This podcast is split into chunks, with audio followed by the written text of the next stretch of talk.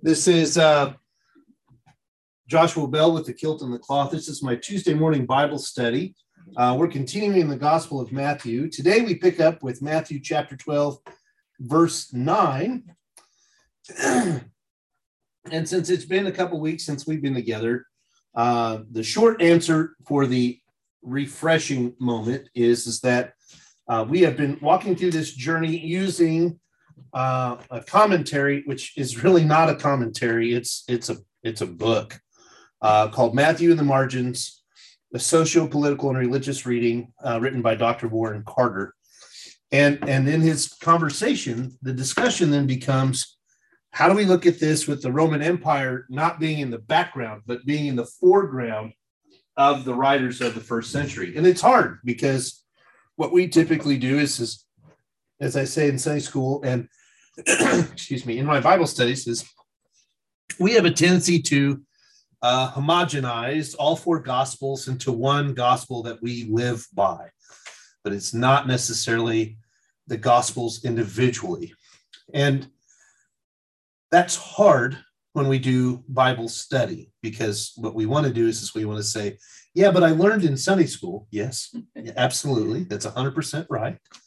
Um, but for the study of the Gospel of Matthew, this this focus then becomes even more laser pointed. Like how how do the people of the time re- hear this versus how do the people of today read it? So, um, so that's where we're going to pick up and uh, kind of get started.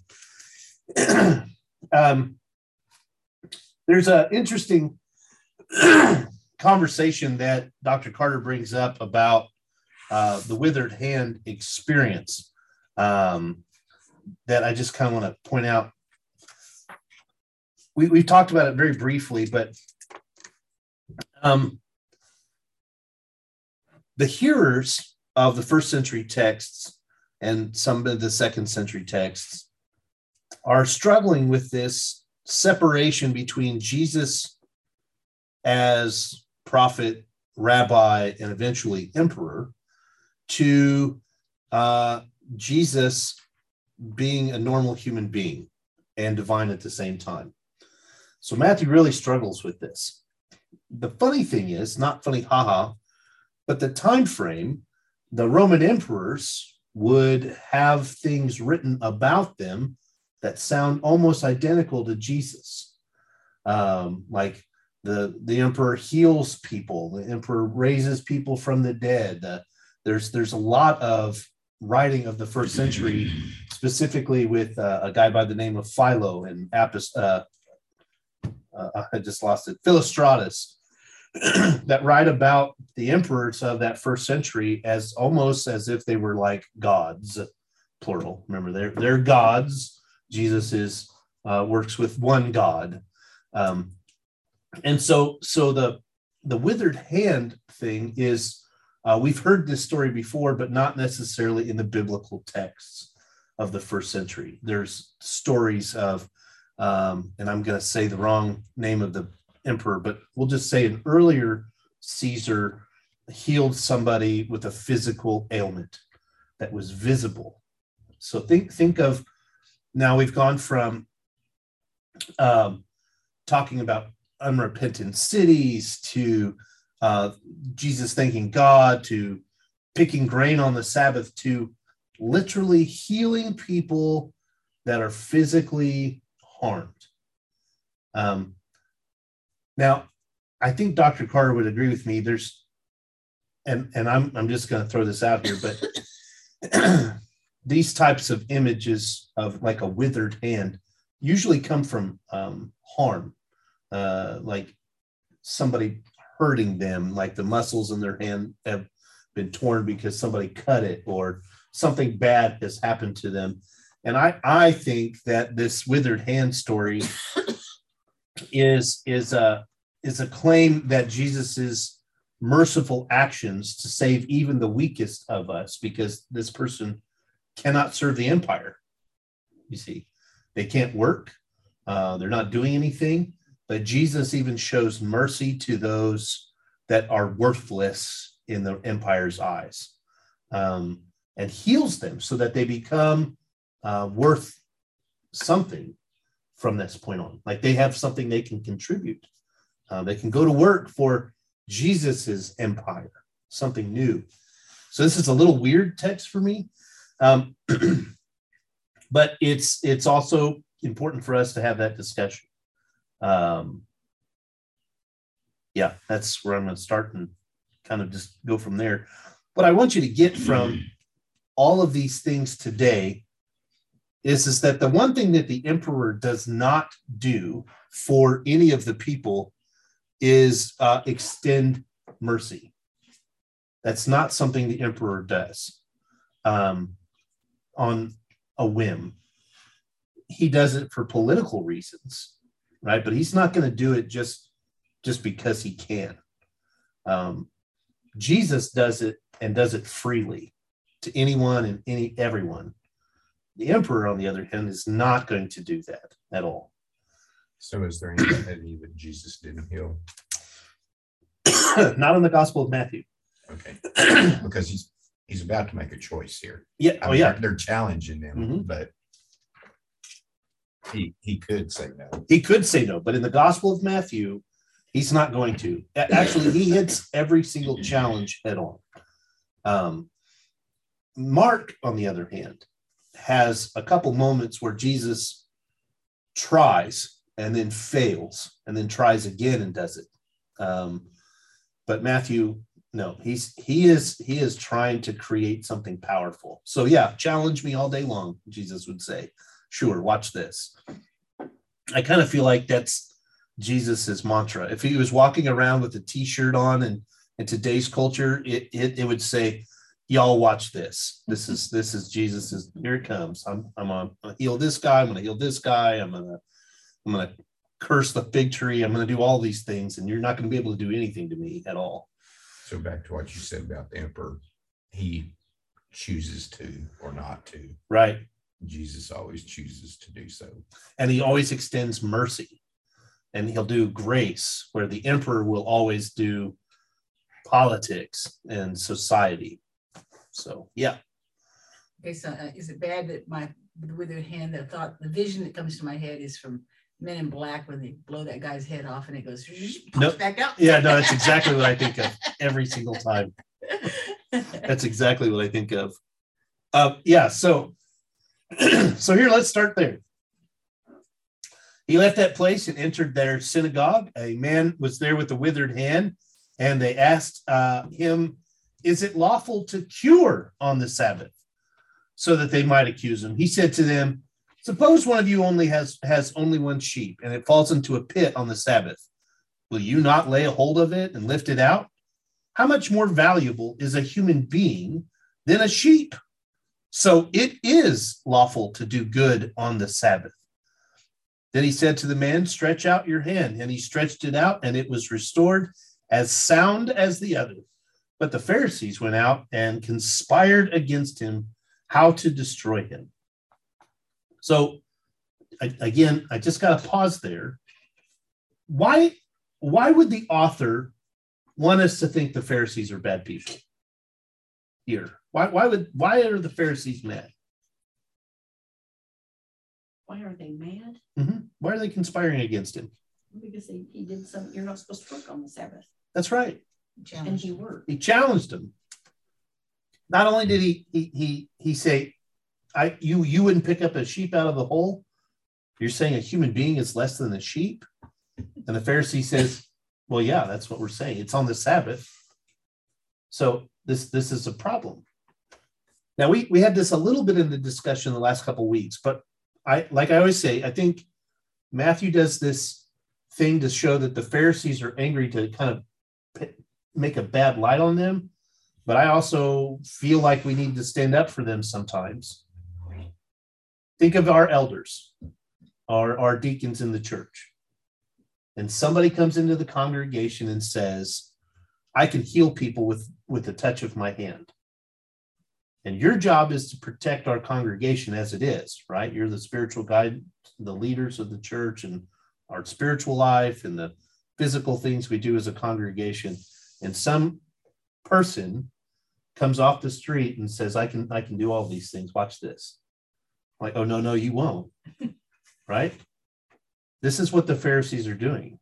And God hasn't been, I don't, don't want to make it sound terrible. He hasn't been around doing things for the Pharisees or in a while. A long I time. mean, there hasn't been any parting of the seas or anything. So Right. Well, and the Maccabean revolt was in 165 BCE. E. So here, so that's like the only time that they have.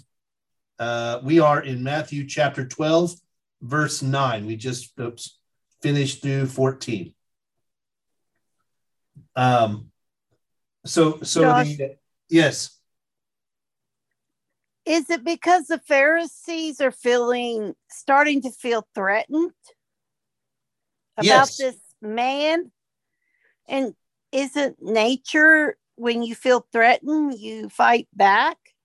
yes, They're just being human. yes, That's right. And also, Jesus is doing everything that they're not, or he's not supposed to do according to Torah or their laws. I mean, that's all they got. At this point, all they have is the Torah. Remember, Matthew's written after the temple has been destroyed. So the person writing this is saying, look, it's it was partly the Pharisees' fault, but it's also partly ours. You know, so this is this is a big deal. And they're still Jewish. I, Yes. I, I lose track of that. That I mean, I know Jesus is Jewish, Jewish, but even when this is being written, they're not Christians yet. Right. I mean, Yeah, there's no Yeah. idea that, yeah, they, they they're, don't they're even know what that working means. towards that. Yeah, I've always wanted to know what day that was, or where they woke up and went, "Hey, or different. we're Yeah. different." yeah there i think uh, i think a lot of my professors would like that date too i, I think uh, the part that's fascinating to me on, on top of the pharisees reaction here and the withered hand part is is that it's it's a challenge of the ritual and the tradition that gets jesus most likely the most in trouble And even if you're not going to go there, if you if they're only doing it for the money, right they're still being challenged. I mean, Yeah, yeah. So there's there's a there's a financial component to this. We don't heal people on the Sabbath. Well, why? Because no one's at work. We're not going to get paid to do that. But I have mixed feelings about them because Hmm. I, I- they're doing what they feel is is right, what they believe. mhm, But sometimes you got to show mercy and say, "What the heck? This person is in great need here," you know. yeah, no, so that's I, I'm really mixed there. that's what Jesus is doing. but they are us. At the end of the day, Yeah. Yeah. See, this is this is why I think the uh, the author is brilliant here. My favorite thing to do with congregations is, is when we're having these Bible studies is I say, you do this already and you don't even know it. And they're like, well, what do you mean? And I've said, well, who gets to have communion on Sunday morning? Some of us grew up that the only ones that could have communion were the ones that were baptized. Some of us grew up with everyone and everyone are welcome to the table. Some of us grew up with, well, unless they were confirmed. Well, we're not confirmation churches, so that's not us. You know, so some a lot of people grew up with communion a completely different way. Then you talk about it. Let's let's take it one step further. Well, what does baptism mean, right? How does baptism work? Well, some of us were baptized as infants. Some of us were baptized as adults. Some of us were dunked. Some of us were sprinkled. Which one is right? At the end of the day, the Bible isn't as necessarily clear as everybody wants to make it out to, but that ritual, those traditions have been embedded in our souls, one way or the other. Whether they're right or wrong is not the point. What Jesus is doing is he's saying, yes, however, it's about the person, not the church. How do you do this for the person? This person is asking for healing. Yeah, it happens to be on the Sabbath. I know we don't heal on the Sabbath, but are you really telling me if you have the ability, you're not going to do that? Are you really telling me if somebody says, Look, I'd really like to take communion, but I haven't been baptized, can I have it? You're going to tell them no? I want to be a part of this family of church and all this other stuff, but I've never been baptized. I'm terrified of water. Does that mean I'm not going to go to heaven? Are you really going to tell them? Yeah, you're not going to heaven. Like, I mean, I've heard people do that, but this this is this is the the thematic question that Jesus is bringing to them. On top of all of these other little, they're not little, these are massive issues. But this theological concept here, the Pharisees are like, yeah, but you're messing up everything that we're doing. You're not just challenging us, you're challenging Torah. This is this was written down. So this is monumentally different. Um, so then he keeps going, but I want to make sure I, that, I just dropped a hammer, so I want to make sure.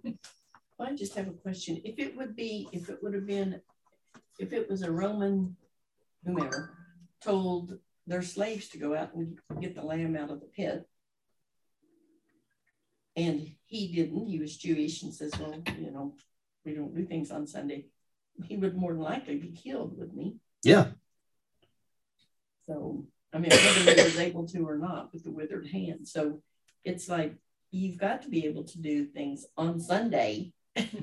Well, With if the was going to opportunity be of killed, then whoever whoever was doing the killing was doing something on the Sabbath too. well, that's okay because they're They were they're Roman. pagans. They're Oh, Romans. okay. I was, I was gonna say the Pharisee would have sent out a non-Jewish person to get the sheep. Yeah. That's exactly right. I mean, but he, but my favorite part of this is the common sense scenario. This is what Ma- Matthew does really brilliantly. There's the common sense thing. Uh, if I've lost one sheep, wouldn't I go out and find it? You know, look, here's this sheep that's fallen in a pit. Aren't I actually going to? I mean, seriously, am I not really going to save that sheep if the Pharisees aren't around? Right.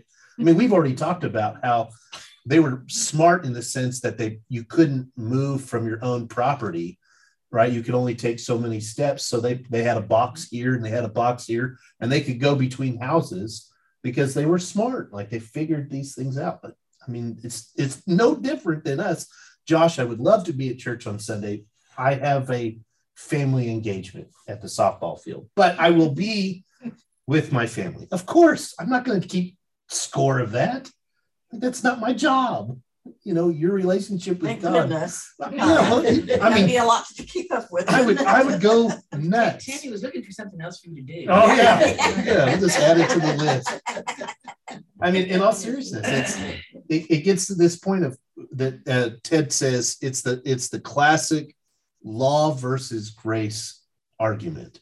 And it's true. And here's a perfect example. Now, I didn't mean to spend this much time on the withered hand. However, without having this discussion, the rest of this becomes kind of moot. Like it's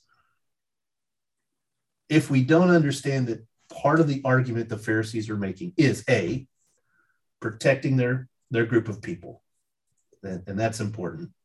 I, I got to give them grace there. Like I, I would want our elders and deacons to stop and say, "Hey, wait, wait, wait, wait. Let's think about this for a second. B, I think the part not only are they protecting their congregation or their, their group of people, but they're challenging him because what he's saying is completely contradictory for, to what they understand. So I got to give him grace for those two points. On the other side, Jesus is challenging them because these are common sense things. And then, if I was to give a second point, because you've got to do that if you're making an outline, I would say that not only is he challenging that uh, the status quo, but he is s- stretching it. He's saying we also have to do this. So it's both and rather than either or, is what Jesus is saying, and they're saying it's either or. it's not deeply intellectually. I mean, you don't have to be Socrates or Plato to understand this either. Right, I mean, right. This whe- is- whether you're able to read or not, or whether it's just being read to you, Exactly. This is something everybody can understand. and I think that's what Matthew does brilliantly throughout his whole his whole text. well, let's keep going because it gets cool. So when Jesus became aware of this, he departed, smart man. Uh, many crowds followed him, and he cured all of them. This is, and it should be Pontus. Yep, that's all. All of them. And he ordered them not to make him known. This was to fulfill what had been spoken through the prophet Isaiah. Um, uh, I think it's I don't remember. 42, 1 to 3. Thank you. 42 verses 1 through 3. Here is my ser- servant whom I have chosen, my beloved with whom my soul is well pleased. I will put my spirit upon him, and he will proclaim justice to the Gentiles, and he will not wrangle or cry aloud, nor will anyone hear his voice in the streets. He will not break a bruised reed or quench a smoldering wick until he brings justice to victory, and in his name the Gentiles will hope. Ooh, there it is. This is the passage that we always talk about. This is where God enfolds everyone underneath his beautiful arms, you know. Uh, it's it's a it's an awesome passage. Of course, they're uh, Isaiah. They're uh, I think they're imprisoned by the Assyrians at this point, and there's a beautiful way of looking at this from the Hebrew perspective of that while they're being persecuted, God loves these persecutors as much as God loves them. And that's, I gotta, I just have to say that, which is really hard when you're being imprisoned by bad people. Uh, you know, you, you hear about the Shoah.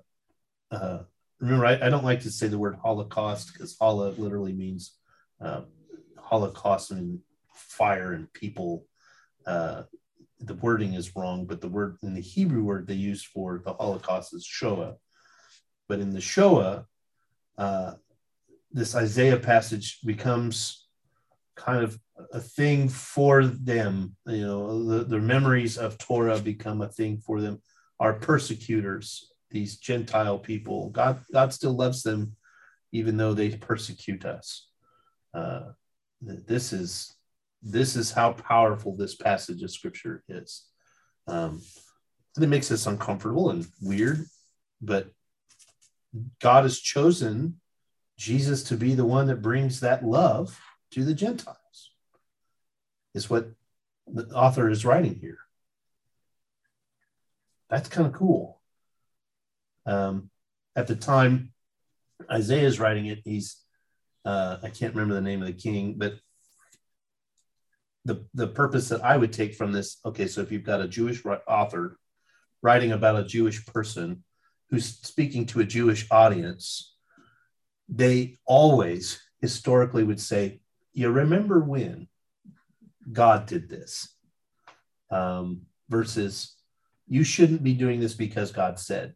It's more of a when they're having a discussion at a fellowship dinner they're sharing they're sharing each other's stories. You remember when? You know, I I felt like that before we began, Marilyn had this beautiful this beautiful God. Remember when? Yeah, that's that's a that's a very beautiful way of expressing how the scripture works. That's what's happening here. Uh, and I think that's a, a, lost art in Christianity and Judaism uh, to talk about how God works within our in our lives, and then using the text to do that. Here it is, which is funny because he does this and then he goes directly into casting out a demon. Just saying. Um, and his name is uh, on purpose. So before I get to that, does anybody have any questions, comments? Okay. So he heals all these people. And he and then they they are the ones that are proclaiming that Jesus is this guy so then they brought him to a demoniac who was blind and mute, and he cured him so that the one who had been mute could speak and see. All the crowds were amazed and said, Can this be the son of David? But when the Pharisees had said it, uh, they said, It is only by Beelzebul, the ruler of the demons, that this fellow casts out the demons. He knew what, what they were thinking and said to them, Every kingdom divided against itself is laid waste, and no city or house divided against itself will stand. If, uh, what's the word there for Satan? Is it Hasatan? Satanos, Satanos. Satanos. Okay, so yeah, that's definitely. If Satan casts out Satan, he is divided against himself. Uh, how then will his kingdom stand? if I cast out demons by Beelzebul, by whom do your exorcists cast them out? Or does it say sons? Um, sons, we are. Your sons. How do your sons cast them out? Therefore, they will be your judges. But if if it is by the Spirit of God that I cast out demons, then the kingdom of God has come to you. Or how can he one enter a strong man's house and plunder his property without first tying up the strong man? Then indeed the house can be plundered. Whoever is not with me is against me, and whoever does not gather with me scatters. Therefore, I tell you, people will be forgiven for every sin and blasphemy, but blasphemy against the Spirit will not be forgiven. Whoever speaks a word against the Son of Man will be forgiven, but whoever speaks against the Holy Spirit will not be forgiven, either in his age, in this age, or in the age to come. So, so we'll just pause right there. There's just a whole lot of stuff that we got to break down, but I, I just wanted to give you an opportunity to ask questions. Well, did the Pharisees really believe that he was like using speaking with the demons and stuff, or did they just say that? Did They they? just, re- they just said that. okay. So is this where is Abraham Lincoln quoting the Bible here about the house being divided? Oh yeah, I mean, I mean, no, hundred percent. Abraham Okay. Lincoln's quoting the Bible here. Yes. I- a house divided will not stand. Yes. I, I had heard that, but anyway, not everything you read. Yeah. I think Is Matthew well was founded. copying Abraham Lincoln, wasn't he? Yeah, Matthew could have been copying it Abraham off the Lincoln. They were old. I mean, This is this is also though this is the unforgivable sin, right?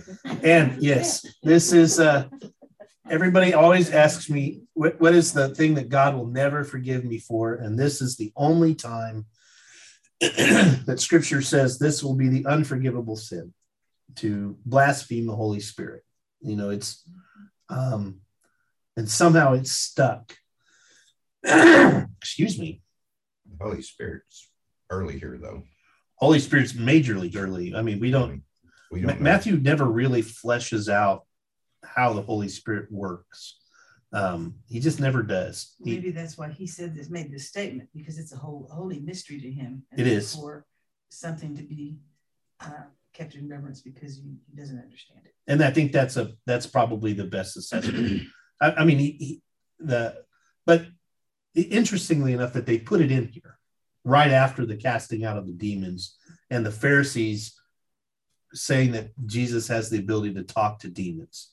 That's a it's a it's a real strong non-Jewish practice here that's happening. Um, the uh,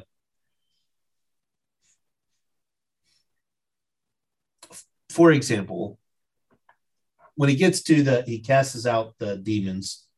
Uh, Dr. Carter says they would have had to recognize Satan as the source of their own exorcist power, something they, of course, will not do. Um, in Josephus and Philostratus and the stories about Apollonius, he does, those guys do the same thing. Um, Apollonius is Philostratus is Jesus. It's a different guy. He, he writes um, around the first century also. But the difference between those guys, and remember the audience is hearing two different things. The difference between those is that Jesus is willing to grant that God is at work in their exorcisms, though the crowds have testified to the superiority of Jesus's actions. So Jesus is playing their game. He's acknowledging that their exorcists are actually real, even though nobody believes that. Um, and he's also acknowledging that they're that he is still superior. He, he, does not lift him up as superior. He brings up, as Abraham Lincoln does, basically that a house divided cannot stand.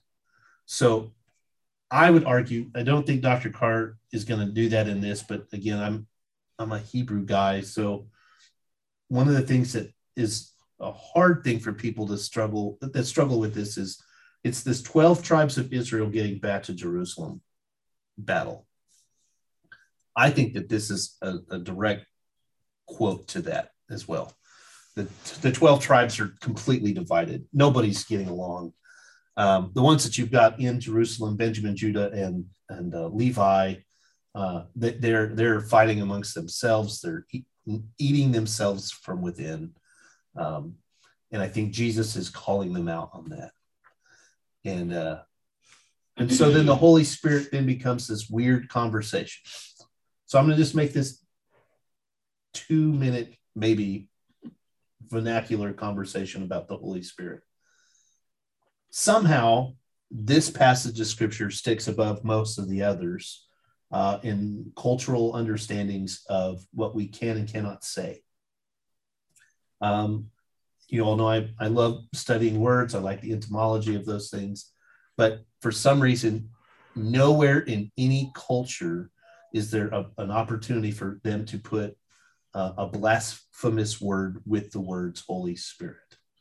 Um, just so that you help me, um, when it says Holy Spirit in verse 32, what is that in Greek?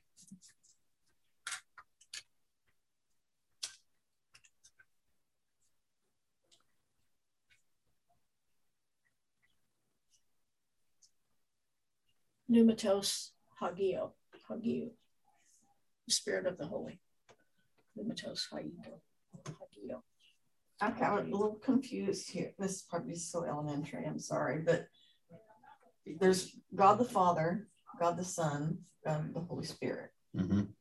So how can you blaspheme the Holy Spirit and it not be against? I mean, didn't it say something about you can do this, but you can't do that? You can just I'm confused there. That's good because this is why we have to have this conversation. Okay. Uh, I think I need to make sure and make this clear.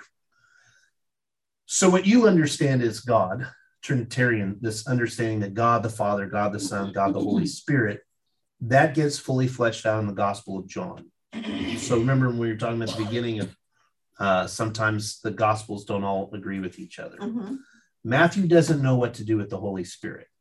He hasn't he hasn't figured that out yet. Okay. He's written earlier than the Gospel of John. So when I say that, like Mark and Matthew and Luke are all written before the Gospel of John. So none of them really know, Matthew, Mark, and Luke, what to do with this Holy Spirit thing. All they know is it's something new. And they use this word pneuma, and the hagio is like makes it holy. But this uh, this pneuma is the breath of God. And because they're Jewish, they're trying to figure out how do we explain this now? Because ruach to them in Hebrew creates life. Well, new life has been created. Uh, so there's pneuma being passed on to each of us by our own words. so, um, interestingly enough, Matthew doesn't think God the Father, God the Son, God the Holy Spirit.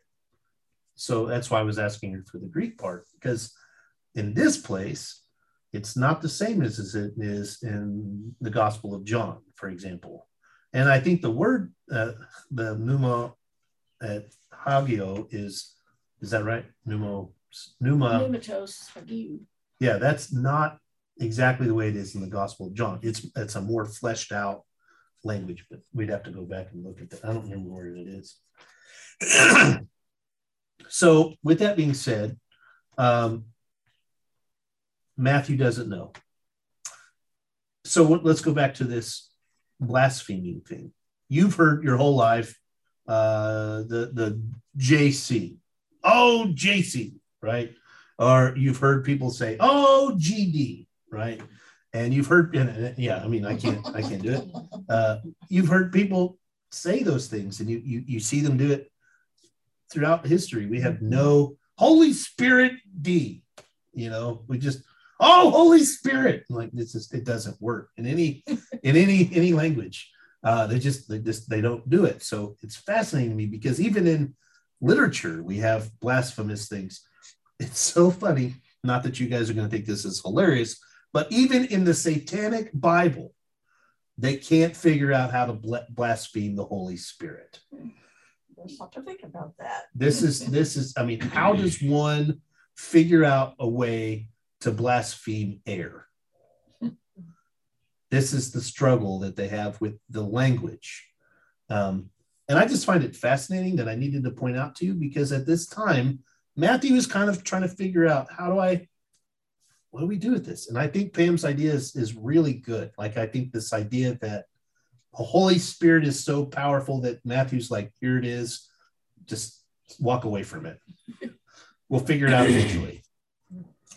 This time, other than Jesus, God really hasn't spoken to anybody like he did with Abraham and Noah and Moses and Right. all of them.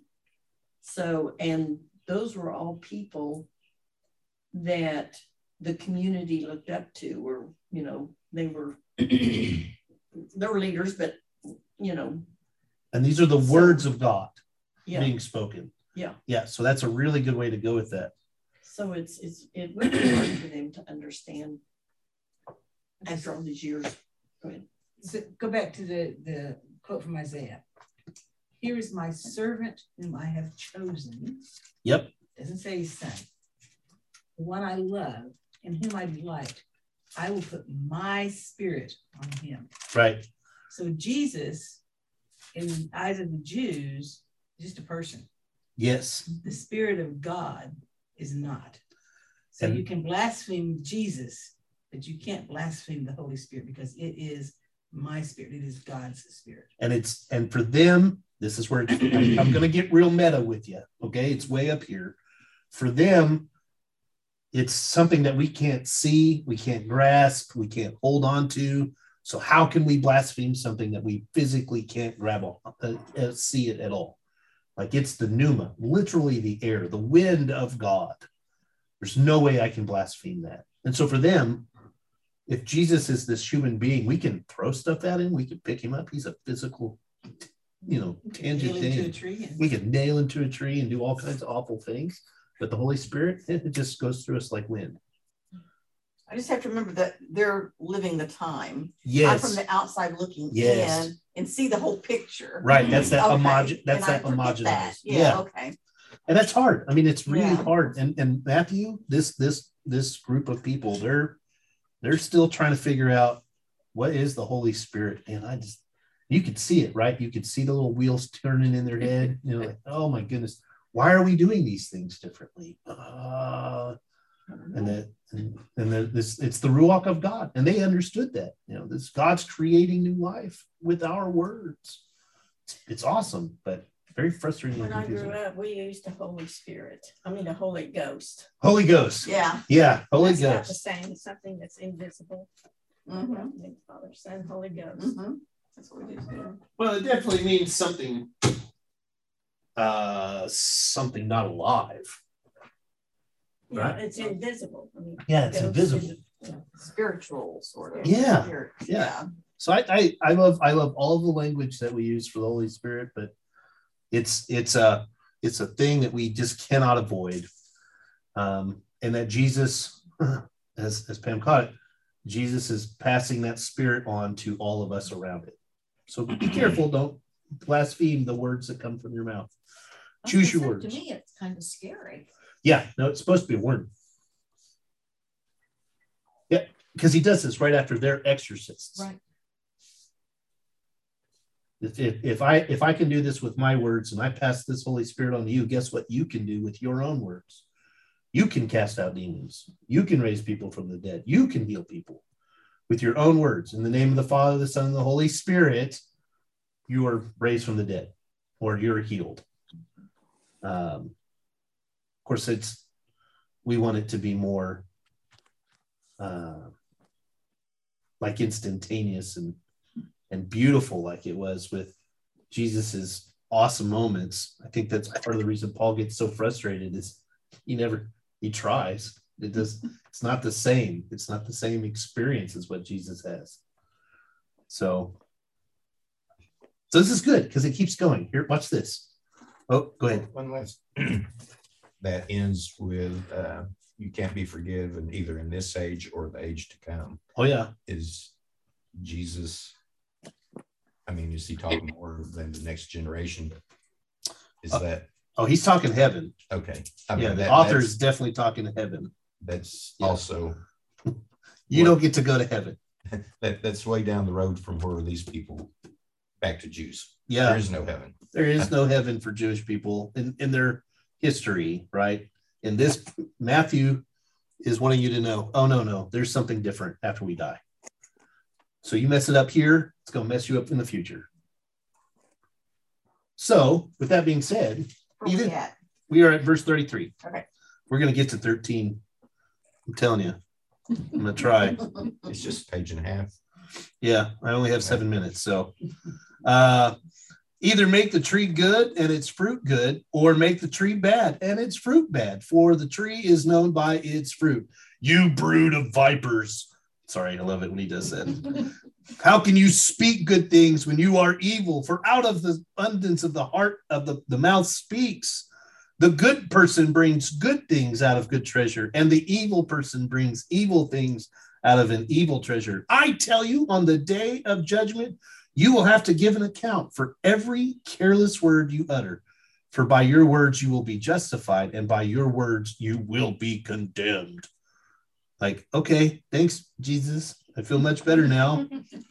Um, What's, what's the Greek for empty word for the for an empty word, careless word. careless? Um, careless is argon. Word is rhema. That's the one they used for that one. Huh? They used the Rhema there. Rhema. R H E M A. Rho, eta, mu, alpha. Rhema Interesting. with a rough accent. And that's usually um like the preaching word. Because logos is Yeah, an ordinary word. an ordinary word. So Rhema is like the word that you're preaching to people. Like that's why they named the Rhema Bible Institute in Tulsa that. I never even heard of that. Yeah. So what, what it's saying here, Josh, not to step on your feet here, is that uh, every word that comes out of your mouth is empty. If my heart is bad, if my heart is bad, if if my heart is bad, then every word that comes out of my mouth is empty. Yes. Well, then you're, Exactly. Go the doctor. this is talking about And they won't let me bring you in the doctor's office. No. Hey Betty, Yeah. I'm not going to the doctor's office with you. I'm sorry. It's one. it's okay. The guys on the recording will think that's cool too. Uh, that was awesome. Yeah, yeah. So this is this is this is a big deal. You know, you get mo- moved, motivated by the Holy Spirit. Uh, your words matter. Don't preach what you don't believe.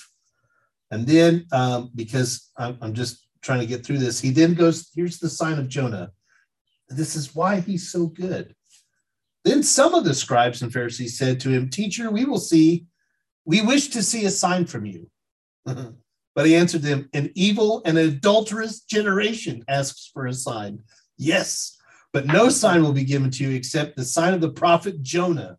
For just as Jonah was three days and three nights in the belly of the sea monster, so th- for three days and three nights the Son of Man will be in the heart of the earth. This is where you get that language of he goes into the mm. bit of the Hades and then comes back out. This is where that comes from. That's the only place, by the way.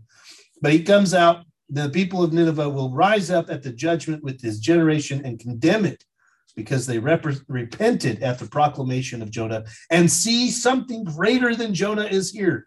The queen of the south will rise up at the judgment with this generation and condemn it because she came from the ends of the earth to listen to the wisdom of Solomon and see something greater than Solomon is here. Yeah. When the unclean spirit has gone out of a person, it wanders through waterless regions looking for a resting place, but it finds none.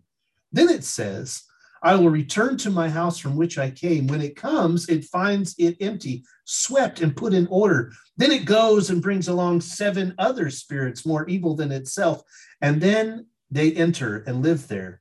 And the last state of that person is worse than the first. So will it be also with this evil generation.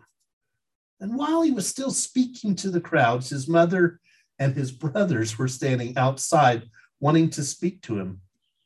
Someone told him, Look, your mother and your brothers are standing outside wanting to speak to you. But to the one who had told him this, Jesus replied, Who is my mother? And who are my brothers? And pointing to his disciples, he said, Here are my mother and brothers, for whoever does the will of my Father in heaven is my brother and sister and mother. And then he got slapped yeah, by his mother. Punched by his brother. Been punched by his brother.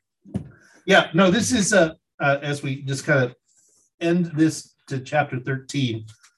You you you you you're starting to see his language change. Notice that he's starting to get a little bit more aggressive. Notice that he's starting to get to a place where he's he's speaking with authority, uh, almost imperial authority. Like, you know, I he is no longer uh, sugarcoating what he has to say. He is telling you what is going to happen. Um, and this this is this is important for you to know, acknowledge as we keep doing this. So if you're a first century hearer of this, by this point, you're you're either terrified of hearing the next story or you're electrified to see what you get to do next. Um, this this is a this is a very powerful passage of scripture. Um, I loved how he uses the sign of Jonah um, as also a foreshadowing of the end when he dies and comes back in three days. Uh, that is where the Apostles' uh, Creed comes from. That you know he talks about uh, is the Apostles. It's one of them talks about he goes and saves and brings them back. I think it was the original one. One of the creeds has it that he goes into hell and comes back and saves all these people in three days. And but regardless, uh, that's where that comes from. But notice he doesn't say that. He just says he just has those moments. And um, See you later. so I'm gonna just. Do you have any questions or comments before we go? All right, I'm going to stop the recording there.